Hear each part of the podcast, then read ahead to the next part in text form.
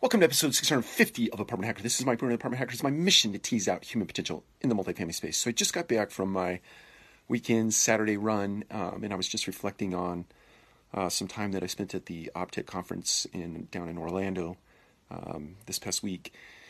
And a couple of themes um, come to mind for me. One is uh, clean data and the race for clean data.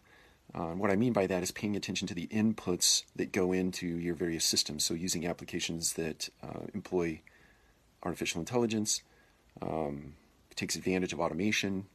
Um, yes, dare I say, removing the human from the equation, at least as it relates to the data input, not necessarily continuing to be there for the empathetic connections or the, the sympathy connections, the the humanities, right? Um, but making sure that technology actually produces clean data.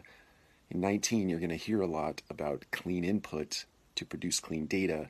You're going to see things like automation, artificial intelligence, deep learning, machine learning, all those buzzwords uh, will come to be in our space. They're already in our space, but they'll become more mass adopted, and you'll start to see um, lots of things that are born out of that, lots of things that we, we can't even think about today because we just don't know enough. But as these things invade our space, they'll start to reveal other creative ways that we can run our businesses, all under the premise of creating value, uh, right?